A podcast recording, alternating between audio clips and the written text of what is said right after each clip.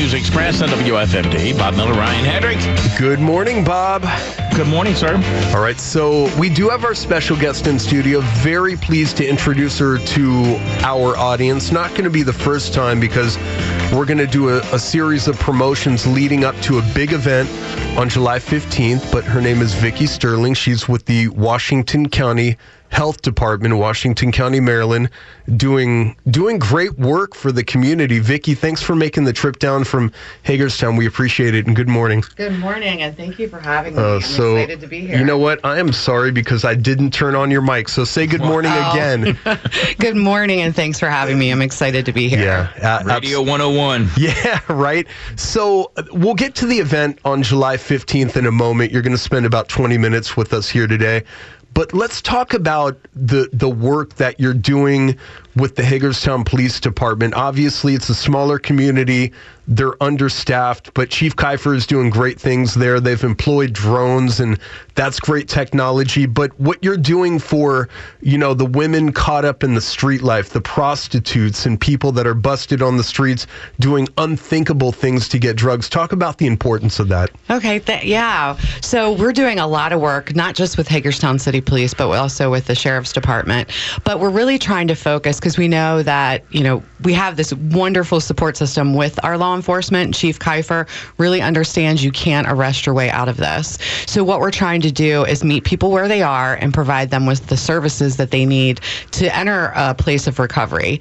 Um, so one thing we've done is we've developed uh, what we call a COAT team, which is a community outreach action team. We meet every other week and we take 10 individuals that have large encounters with the police, the hospital, um, emergency services, and we sort of look at where they are, what they need, and how can we um, lessen their utilization of these of these services. So mm. that's one way.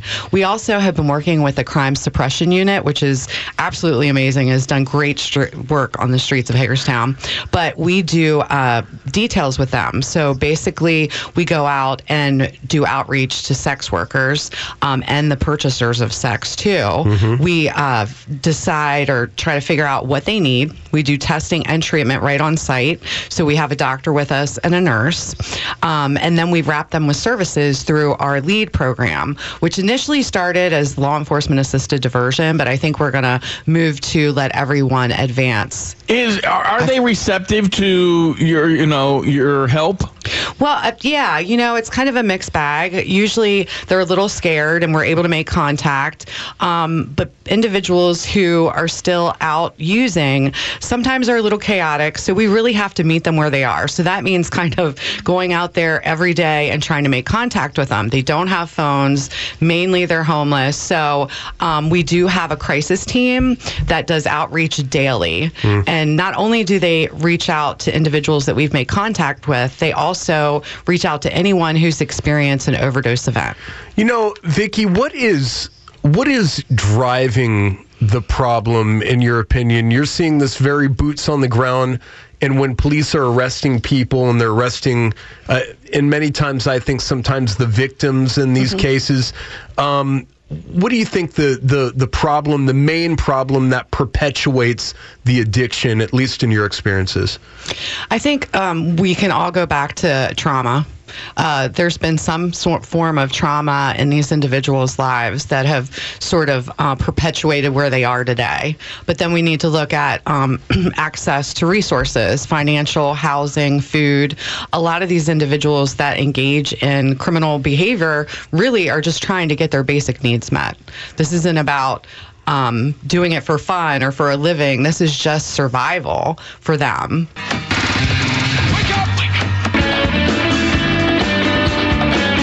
822 at WFMD. It's the Morning News Express. Bob Miller, Ryan Hedrick. We got special guest in the uh, studio.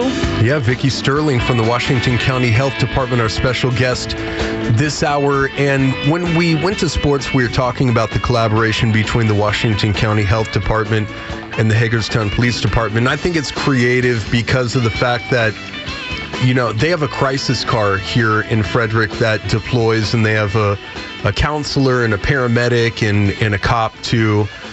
And in Hagerstown, they're understaffed, and I, I don't think people realize how understaffed they, they really are. What role, when you're going out there and the police are doing their thing with the with the intervention and stuff like that. What role does the health department play in the scenario of the the meeting between the the person of interest in in the police and stuff like that.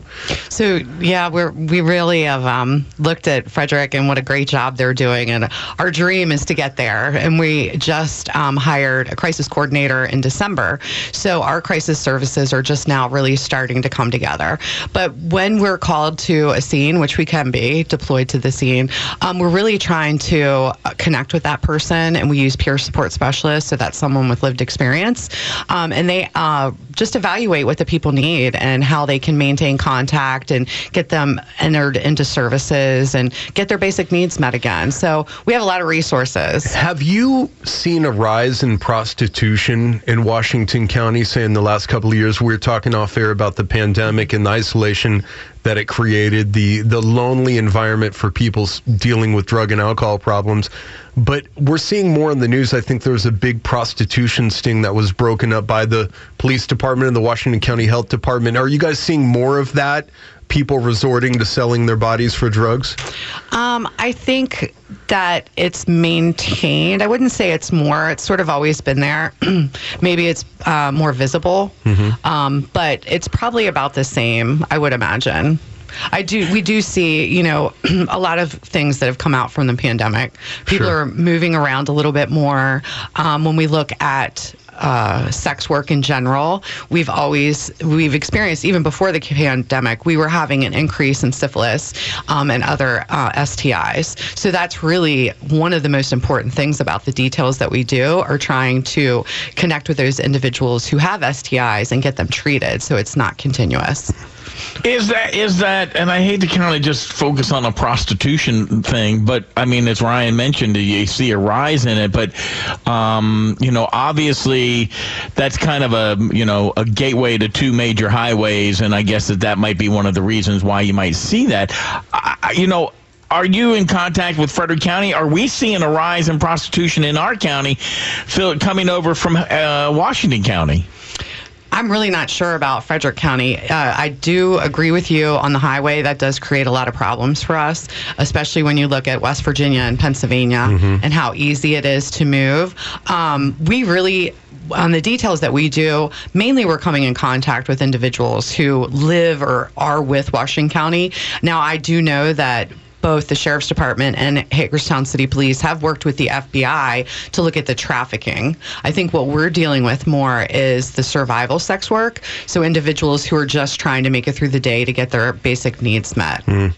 So uh, Vicki Sterling joining us, Washington County Health Department. I promise we're going to get to a July 15th event that's just going to be great. It's a, a local film about the, the local problem, and I think we're going to get a lot of local support from that. But as we continue, I want to touch base about Narcan. Narcan is very expensive uh, to use for health departments to acquire. But right now, let's be honest, it's the only defense we have against the opiate epidemic. Talk to us about the use, the deployment of Narcan, and how common it is for the everyday person. I see it in vending machines around the country now. Yes, absolutely. Narcan is the only thing that reverses uh, an opioid overdose.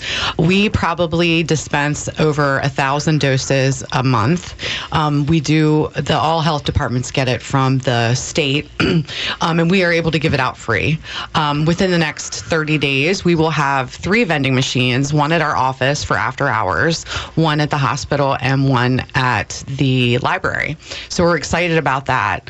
Um, you know, it, it really enables people to stay alive until they're ready to enter recovery.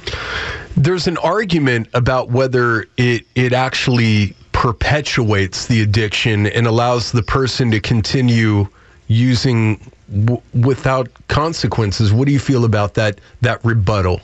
Well, you know, the only thing that Narcan enables is breathing. Um, and if you talk to someone who uses substances, they don't want to die and they actually do care about them, their health. So I think it's really important to remember those things that, you know, these individuals are someone's mother, someone's brother, someone's son, someone's friend. And when we look at it like Narcan's enabling them to continue to use, that's really perpetuating the stigma that keeps them from entering treatment. Have you do you hear that argument though? Do, do you hear from people in the community that say that Narcan just allows people to use? I'm sure you've heard that before, right? Yeah, I've heard that before. I don't think people say it to me directly because I'm a little defensive. Bob. well, yeah, I, I, I, would kind of, I think, filter on the side of where you are, Ryan, where it does kind of give, you know, uh, and I hate to say it, but I mean, you know, a, a, free pass to some people, not everybody. And I like people who are on the front lines dealing with people that most people, when they see them, they look away, they walk away, they turn away, uh, and these and these fine people are turning and walking towards them, trying to help with recovery. So, I guess my next question um, is when we try to get them help, where do we send them and who is paying for that? So, um, right now, Washington County has three crisis beds at the hospital. So, they can go to Meritus Medical Center um, where they can be evaluated and they can either start medically assisted treatment and be referred to an outpatient treatment provider, or they can go into a long term um, treatment like uh, detox or a 30 day, which you know could go to a lower level. Um, usually there's Medicaid, but then there's also individuals with private insurance. So that's usually how it's paid for. All right. So let's talk about um, this event that we've been now talking about for a couple of weeks, and it is called Surviving the Hill. Talk to us about this project. Yeah. So Stephen Hill, um, it's a documentary that he did with Supernatural Productions.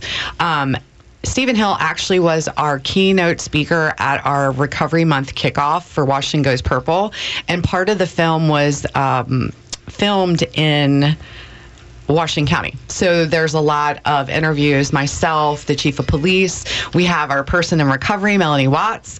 We have our, um, I call like youth ambassador to Washington Goes Purple, Malia Wells, um, the former mayor, uh, individuals from EMS and our fire department, just talking about the impact and where we are going and what we're doing. Um, but there's also some information just talking about the process of addiction, the process of recovery, and really bringing light to um, all angles of the epidemic. And, fantastic. In in a couple of weeks, you and I are going to get together in Hagerstown. We're going to do a full length public affairs interview that will air on both stations, so we could bring more uh, publicity to this wonderful event that I'll be emceeing July 15th at the Maryland Theater.